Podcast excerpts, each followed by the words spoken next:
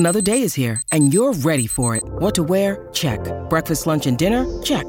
Planning for what's next and how to save for it? That's where Bank of America can help. For your financial to-dos, Bank of America has experts ready to help get you closer to your goals. Get started at one of our local financial centers or twenty-four seven in our mobile banking app. Find a location near you at bankofamerica.com slash talk to us. What would you like the power to do? Mobile banking requires downloading the app and is only available for select devices. Message and data rates may apply. Bank of America N A, member F D I C.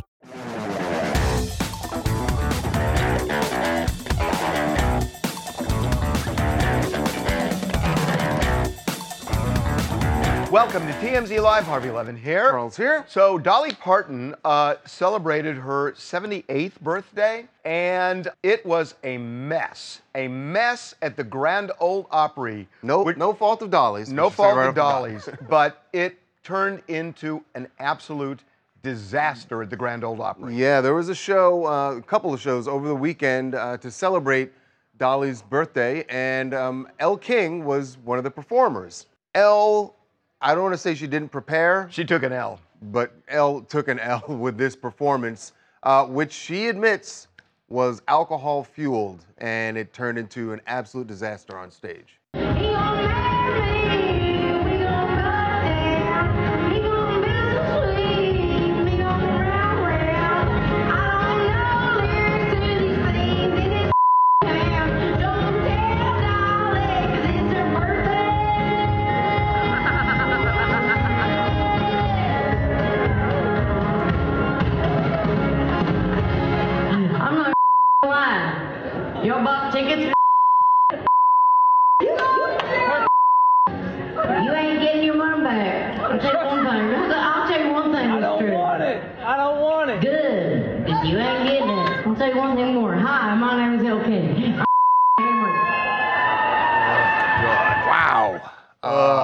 Uncomfortable. And by the way, folks did pay a lot of money, three hundred dollars a ticket. Um, I would be pissed. And it's not one thing that she screwed up the song, couldn't remember lyrics. But she was but then to sort of arguing with nose, the audience. To rub yeah. their noses in it yeah. to say you're not going to get, uh, wow. Um, by, by the way, she did say on stage what the reasoning was for her missing out on the lyrics and everything like that, and for the horrible performance. She said on stage that she was drunk and that she was celebrating Dolly's birthday by, quote, hitting the bottle. So she kind of explained it, but still, I mean, if you are going That's to be a part of this... That's the unprofessional part. Just because it, you exactly. admitted that you were unprofessional doesn't, doesn't make it right. any less unprofessional. Right. And by the way, people in the audience, you can hear them saying, like, we don't care, we love you. However, there was a lot of people online that said they were there that just weren't vocal, that were super upset about this, said that she ruined the night, that she was absolutely horrible. And Dolly Parton's sister, Dolly Parton herself has not spoken out, but her sister spoke out, named Stella, and she called Elle a hillbilly, which I don't think is really accurate, by she the way. She did, but by the way, I, I I almost feel like she, we're gonna. Here's what uh, Dolly's sister said, because it's kind of defending Elle a little bit. Said, I did not see or hear the Grand Ole Opry birthday tribute to my big sister Dolly over the weekend, but some little girl by the name of Elle King apparently cussed and insulted some of Dolly's fans by not knowing a song. She did admit to being hammered. Her word, not mine. Now this is the interesting part. It wouldn't be the first time a hillbilly went on the stage at the Opry hammered, but I guess it's okay if you're a male. But good Lord. Don't ever let a girl behave that way, folks. Double bleeping standard, if you ask me. This is not like an insinuation of support. This is saying B S to that, anybody that who's criticizing her. her, because what she's saying is plenty of men do it, and right. nobody says anything. Nobody says a word. I, you know, I got to say that... She, she, she may have a point. Not maybe. She, I'm sure say, she knows better than I do that can she I has just a say, point. She does have a point. She we have, we have covered male...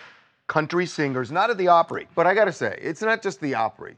It's because it was Dolly's tribute. And if a guy went up there and did that during Dolly's tribute, then I think people would still be calling him out. You know what I'm saying? I, I get her point overall about the Grand Ole Opry. Yes, I'm sure there have been lots of, and that is true. That probably is a double standard there.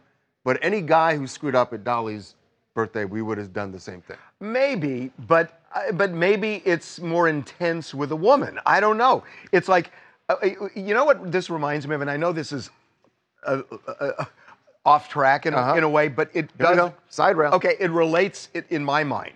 Um, I saw somebody this weekend talking about Nikki Haley, and they were saying, why doesn't she attack Trump more?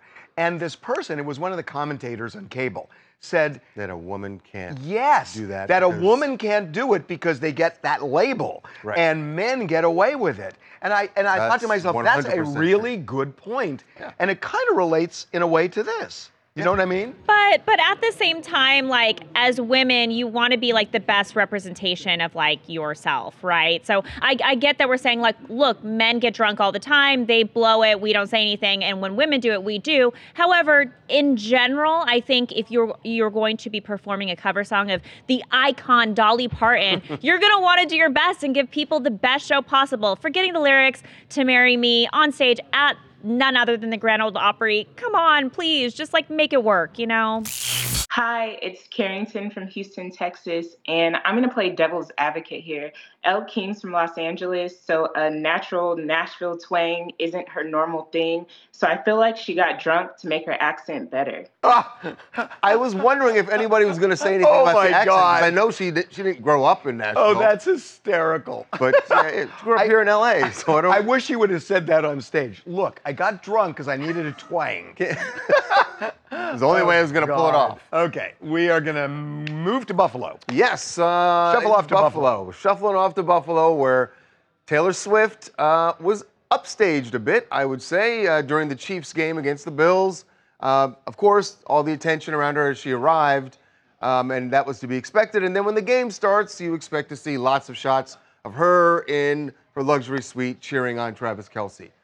She was upstaged by Travis's brother, yep. because Jason Kelce was, from the fir first quarter, he was in rare form. What's he holding in his hand? That's there? a beer. Look how I small it looks in his hand. It looks so small. It's it a regular-sized so... beer, but he had his shirt on. Is that on. really a regular-sized beer? Re oh, my God. That's crazy. I didn't even notice that when I saw it. It looked like a little baby It looks like a tiny little thing. I He's know. He's an N F L star, guys. Um, I'll tell you what. Yeah, he did really steal the show. And it, it's hard to, uh, I guess, to outshine Taylor Swift. But I think for one night, Jason Kelce did it. It was funny because it seemed like, despite the fact that he had on the, the well, when he had his shirt on, he had on a Chiefs shirt, and yeah. he was supporting the Chiefs, it seemed like the fans in Buffalo absolutely loved him. He jumped down multiple times. Uh, showed his athleticism, by the way, for a guy that size that. to jump back into the booth. I was so impressed by that. But, I mean, he's such... I know Travis is the more famous brother, but Jason is such an awesome guy, and I think he is really beloved by, by almost everybody. Right, it's you had really cool. the opposing team's fans wanting to hang out with him, and he did hang out with him. This was a really sweet Aww. moment. Went down and got a uh, little... Young yeah, Bills fan. She had a sign, Charles, and it said something, you know, to the effect of her being this gigantic Taylor Swift fan. And, and Jason actually uh, hand-delivered her to the booth so the little girl could say hi to Taylor Swift. He's, he actually, it, when he picked her up, he said, well, come on, we're going to go show this to Taylor. Can I tell you, these two guys are, it's such a brilliant move. And I know it wasn't in, you know, that uh, Jason or Travis did not calculate this when he started dating Taylor, but they have turned this into such a business for them. Ever since they played each other in the Super Bowl, they have been... Yes. They, they've just become these huge media stars. Huge uh, their whole family has. And, and you know, it doesn't normally happen. Like, Jason Kelce is an offensive lineman. You know, this happens for quarterbacks. Those are right. the guys who are famous. What other center out there is world famous? But but Jason Kelce has become a giant star, and if he actually does retire, I think he's going to have a huge future in, in the media space, not just his podcast, but he has so yeah. many options out there. I mean, this guy is going to be a big mm-hmm. star, and he's here to stay. Is that really a beer? You know, I'm convinced I mean, it's a mini can. We can. Zoom, this, can we zoom tiny. in and see they what kind of beer They sell those mini cans, you know. They, they do sell, sell mini cans. cans but, oh, maybe it's again, a mini can. You, no, I don't think, I think it's, it's a, a real can. size. You guy, think that's a, re a normal size beer? Yeah, oh, he's a big guy, man. I know, but jeez. Anyway, I, he stole the show. That is no small feat to steal the show from Taylor Swift, right. but he did. And not, not only won over people who were there and wanted to see Taylor, but also, the, again, Bills fans aren't known. In fact, at the end of the game, they were throwing, some of them were throwing snowballs at, at, uh, at Patrick, Patrick Mahomes, Mahomes as he was running off the field. So it's not like they're thrilled to have the Chiefs there and eventually beat them. But Jason, they had no problem with. Him they love. Hey, my name is Brian. I'm from I'm from Denver, Colorado, and I'm sure that beer was just a gulp to him, like a swallow. Right, right. And I, we failed to mention how cold it really is out there, and he has that shirt off. That is crazy. And um, I mean, if, to public service announcement to my siblings: if you don't celebrate like Kelce's brothers do to for him, I'm disowning you. Yeah. Yeah, exactly. It's nice to have family standing up for you. Like, by the way, they they they had some kind of lucky charm there because they were lucky to win last night. Honestly, well, that game could have easily old, gone the other the way. Old wide right. Every week, T M Z investigates pop culture's biggest stories. Every noise you hear, you're just terrified. And tonight, stalkers have become a huge problem for celebrities. These aren't normal people; they're insane. They can also be deadly. T M Z investigates Hollywood stalker crisis tonight at nine, eight central on Fox. Dave Chappelle is playing the race card. He has the right to do that, right? I guess so. Uh, in particular, he is playing the race card with Kat Williams.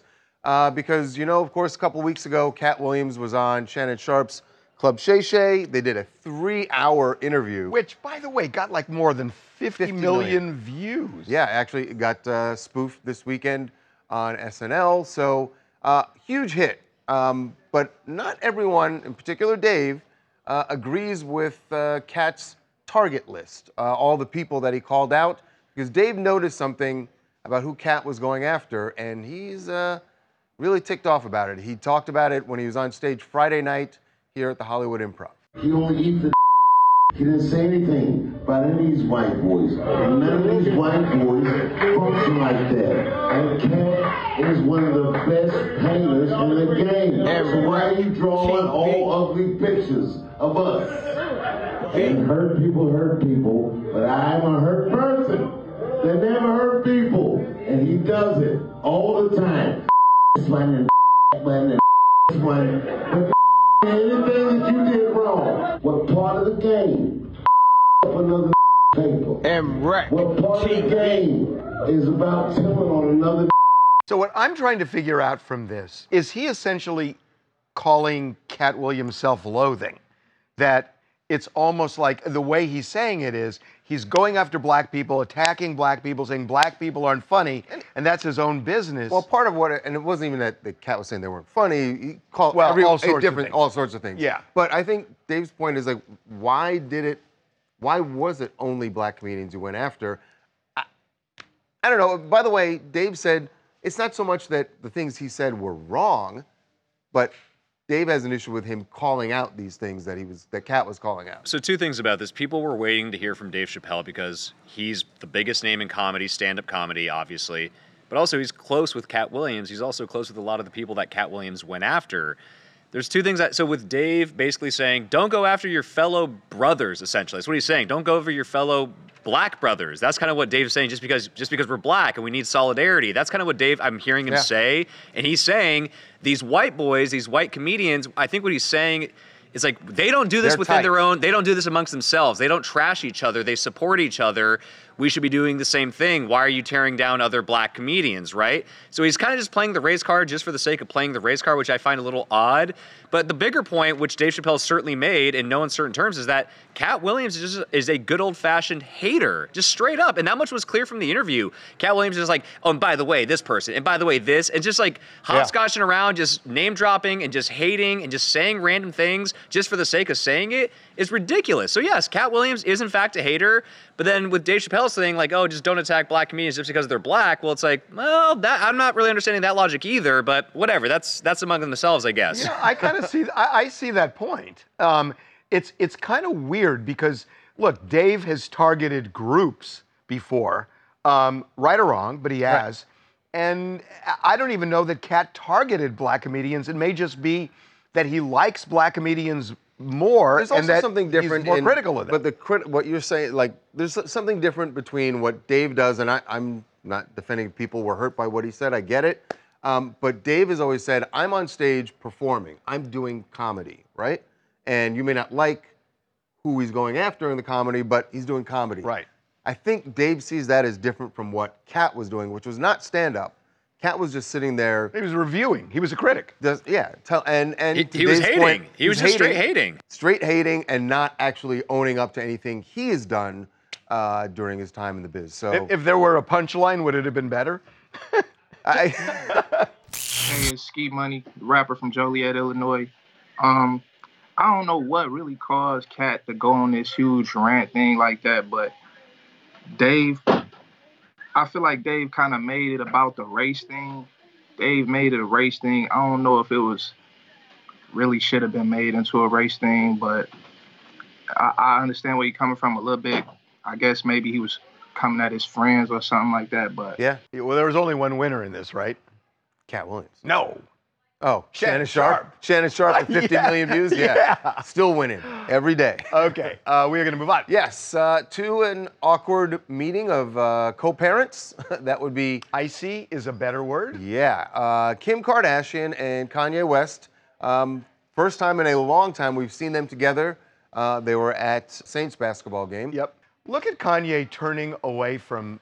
Mm-hmm. Her. Body language well, means something. I think they're all looking at the game. No, I know, but body language means something, right? I will agree with you, Harvey. In the video, actually, you can kind of see more of their interaction that they have, and it looks like they're talking, Kim is talking to uh, Kanye. They have Chicago standing next to, uh, in between them, kind of. So, I mean, it just, it's very awkward. You know, they're there to support Saint at the basketball game, and, and you have to give kudos to Kim. You know, she does allow Kanye to come around the kids, and, you know, she allows the kids to go with him when he was across the seas, and, you know, we've seen Saint and North and everyone with them, but you know it, it it's a little telling when you when you mention the body language. Yeah, and the only thing I would I would take issue with is saying that she is allowing uh, the kids to interact right. with him.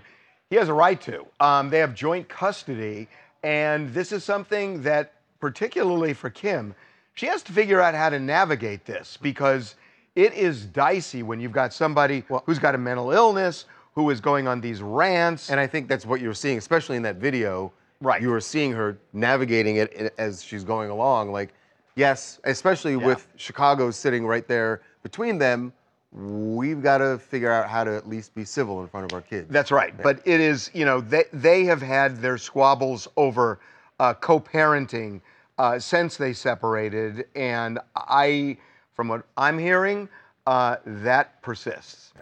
Yeah. Hey, everybody. Tori from New Jersey. I want to talk about Kanye and Kim. I see they uh, were at a game together. I mean, they're parents of uh, four kids, so they're bound to, you know, see each other and hang out. But that's good. Keep everything civil for the uh, kids.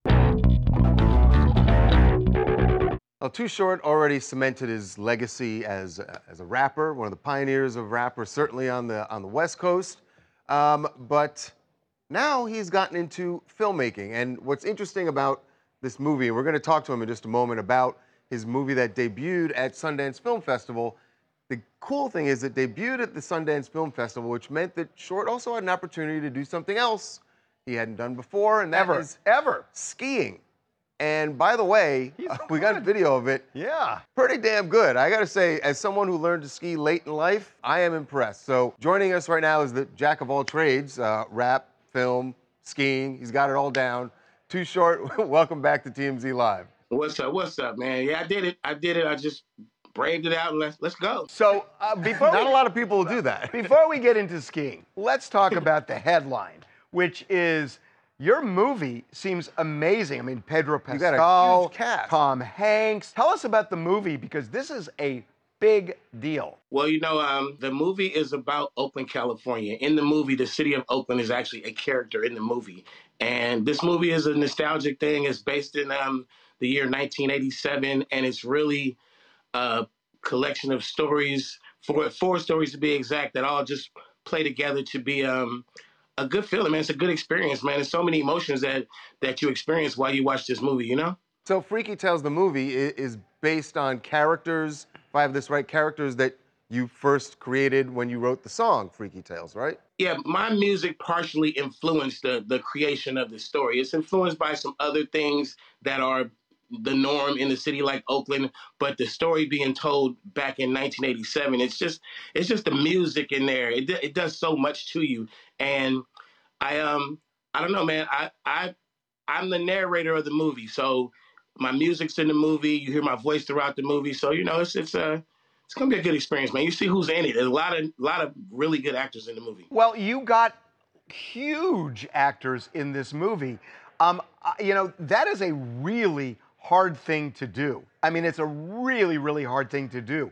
How'd you, I mean, I, I, I, listen. What's the sales pitch? When yeah, you, what when is the pitch? You sit down with Pedro Pascal. Because it's, not... it's amazing. The story is so good, and the movie, uh, before we before it was even shot, it just seemed so good to anyone who touched the script, from, from what I'm hearing everybody say. So the way it all came to be was, um, it has this sort of um, uh, emotional attachment for each person involved, and it means so much to the people from the Bay, from Oakland, the people who created the story. It means so much to me. When they when they brought it to me, I didn't I didn't think about it very long before I jumped on board. It's just that good of a story, like literally. That is tremendous, and I, I heard it got uh, uh, great reviews at Sundance. So um, you're off and running as, as a filmmaker.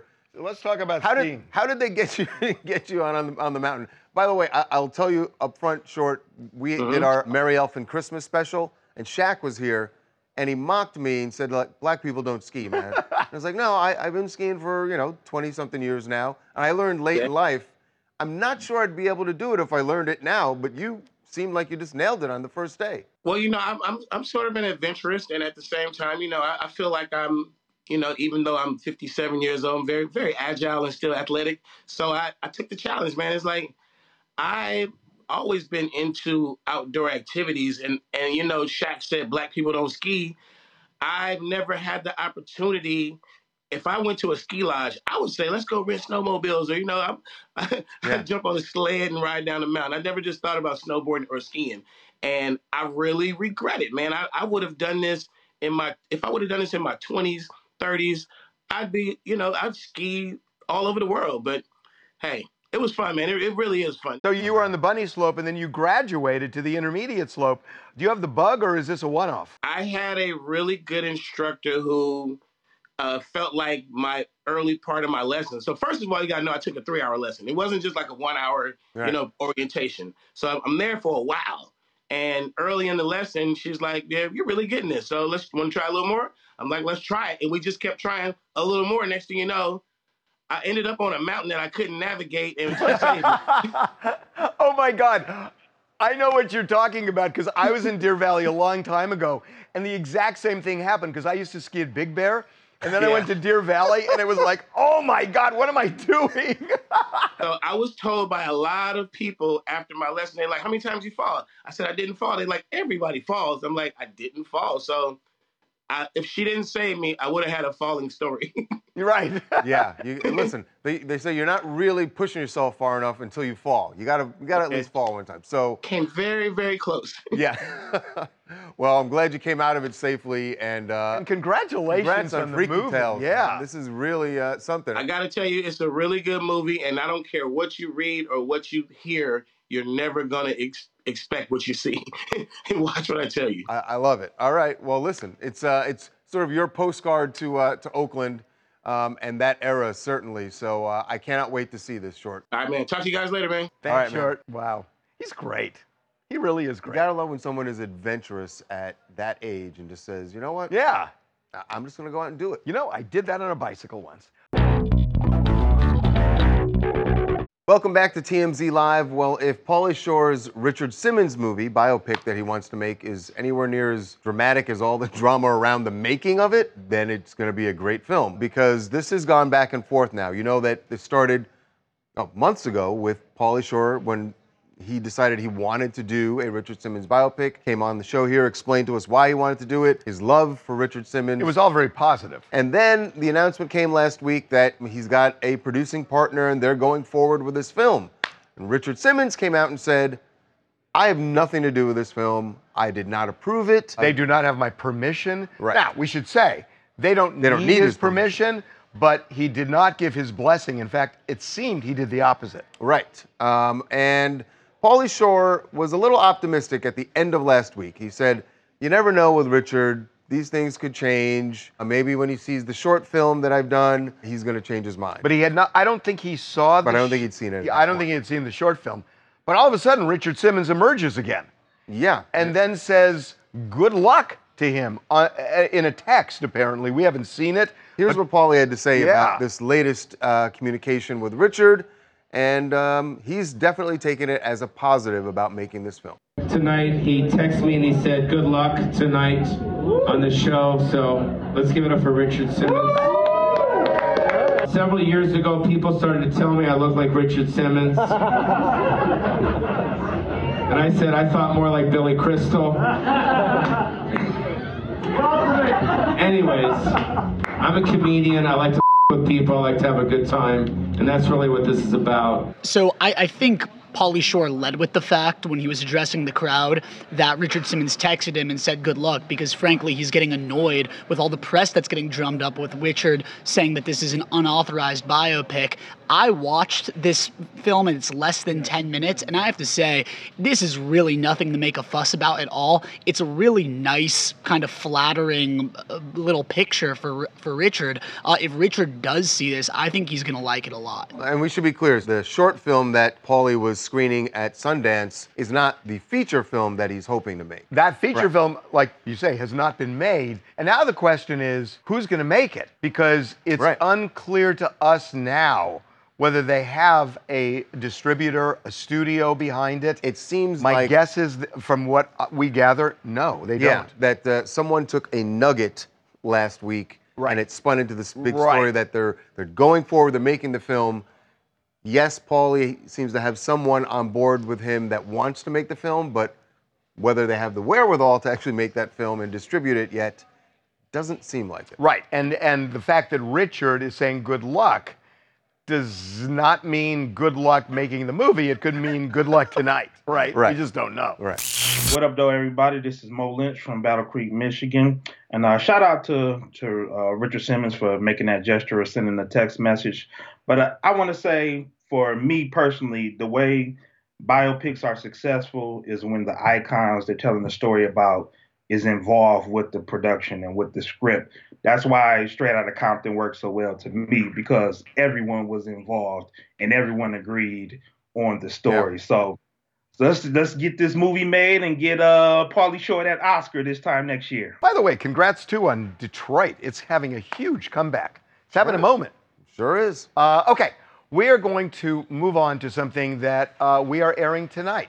Yes, tonight on Fox at nine o'clock, eight Central, uh, T M Z Investigates. This is the series that we're going to be doing, um, several of these, but, uh, but different subjects, tonight. different subjects. And tonight's subject, uh, as you see from the title, is something that celebrities have been dealing with for as long as there have been celebrities, and that is stalkers, uh, and the challenges, uh, very unique challenges to dealing with these types of characters. So um, this weekend, Taylor Swift had yet another stalker Um, come right up to her doorstep um, at her, her home. Place in New York. This would be, as far as we know, the sixteenth stalker that she's had. She may have had more. We know of sixteen now. And you are going to hear Taylor Swift tonight say that she has wound dressing. Hear me.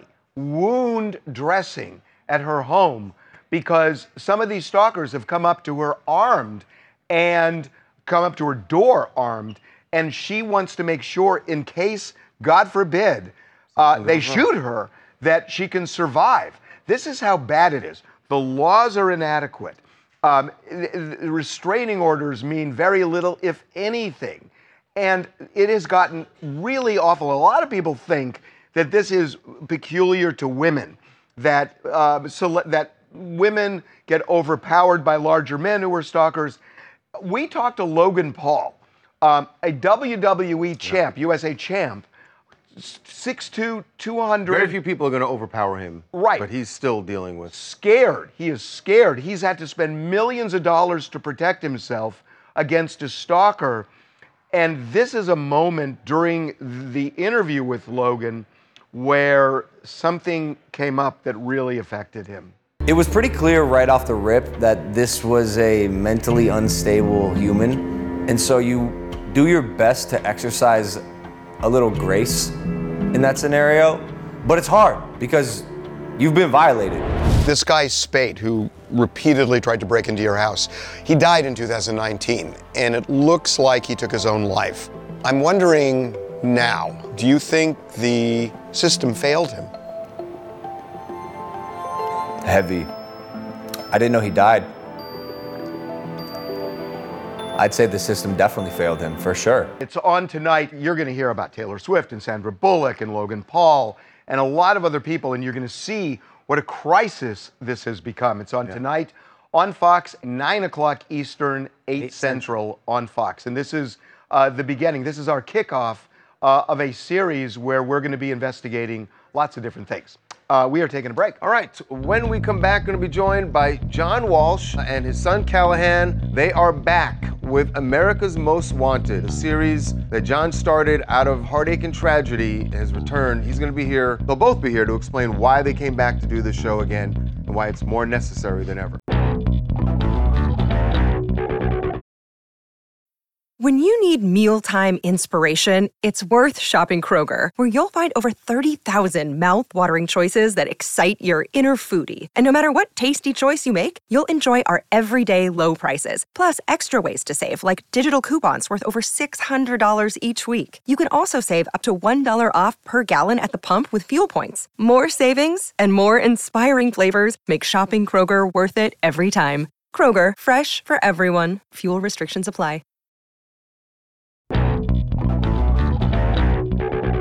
You know the saying, uh, not all heroes wear capes? I do know that saying. Yeah. Um, well, you, some people would say that applies uh, to our next guest uh, and his son, who have together, we're talking about John Walsh and his son Callahan, uh, more, almost twelve hundred uh, criminals they have helped apprehend. That's really amazing. Through their shows, that most notably really America's amazing. Most Wanted, which John started back in nineteen eighty-eight.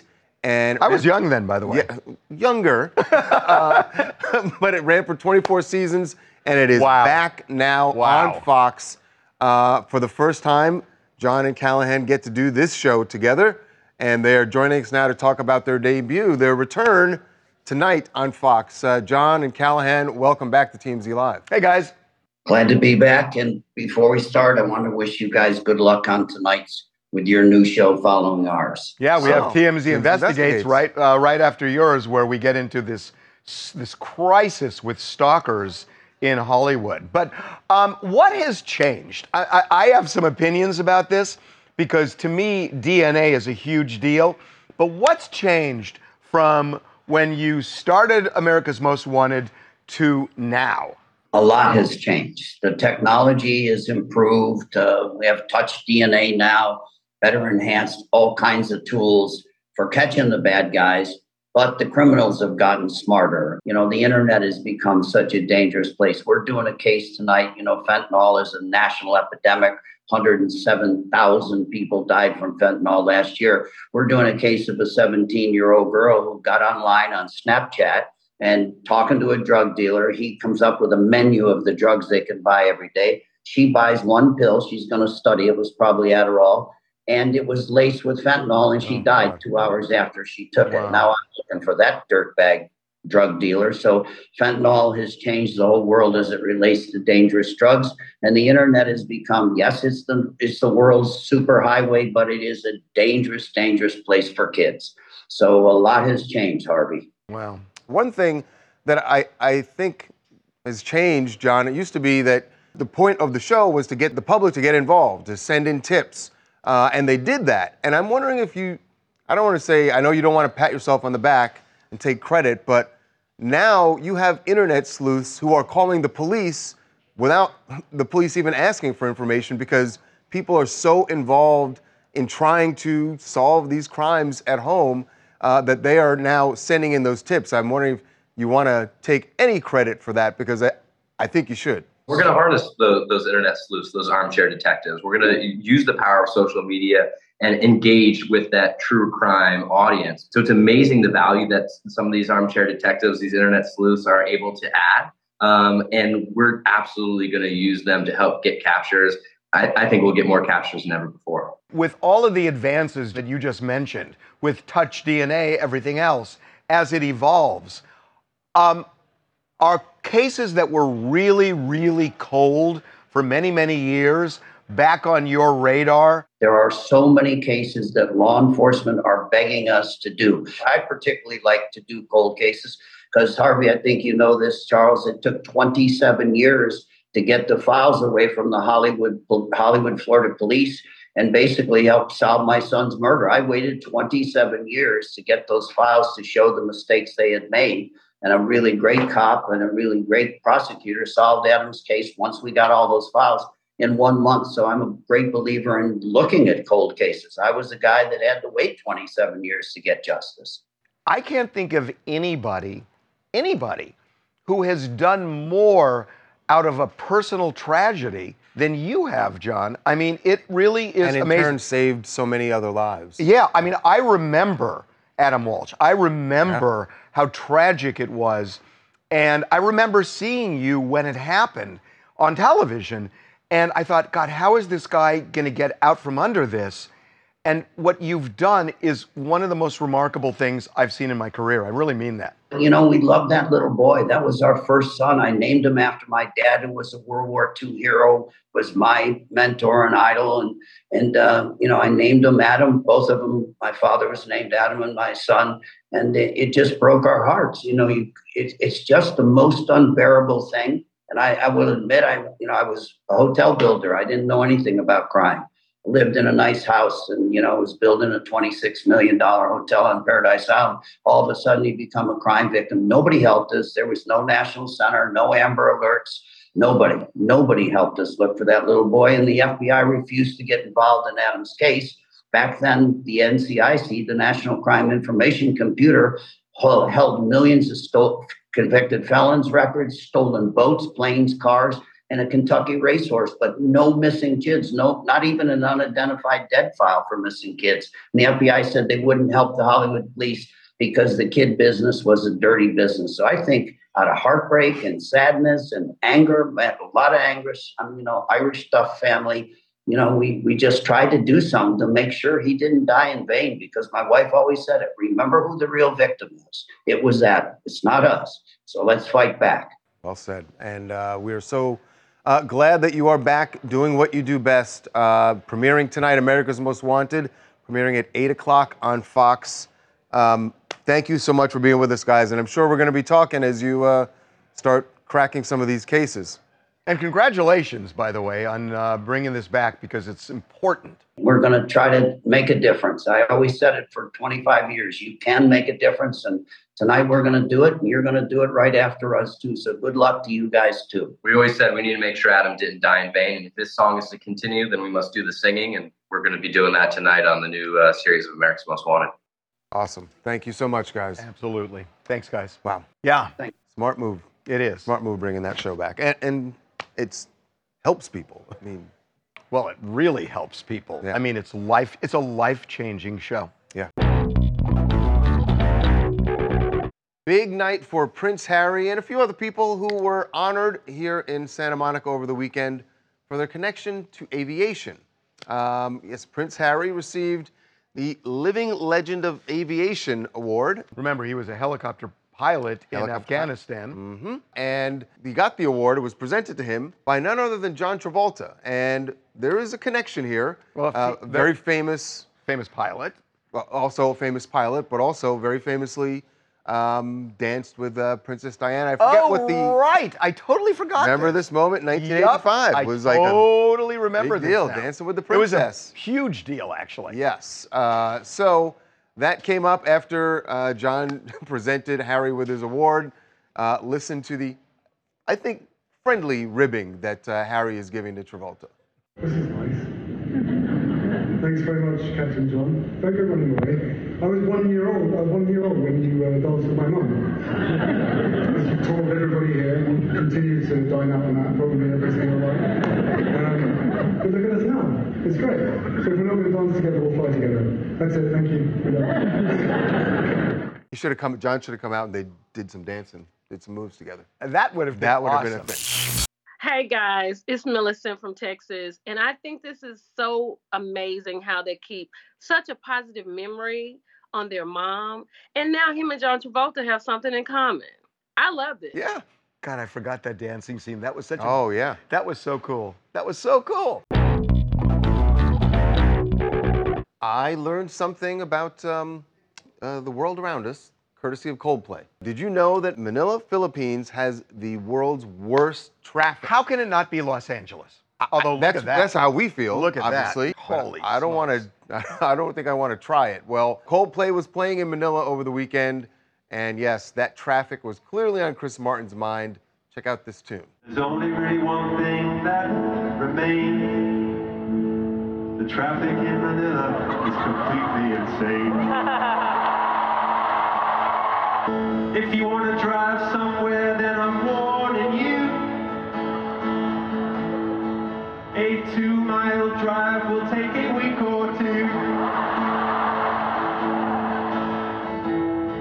If you want to get back home in time for your bath, well, I'd allow yourself about a year and a half. Wow. And don't even get us started on doing a bad version of My Way there, because it'll get you killed. Google it. We'll see you tomorrow.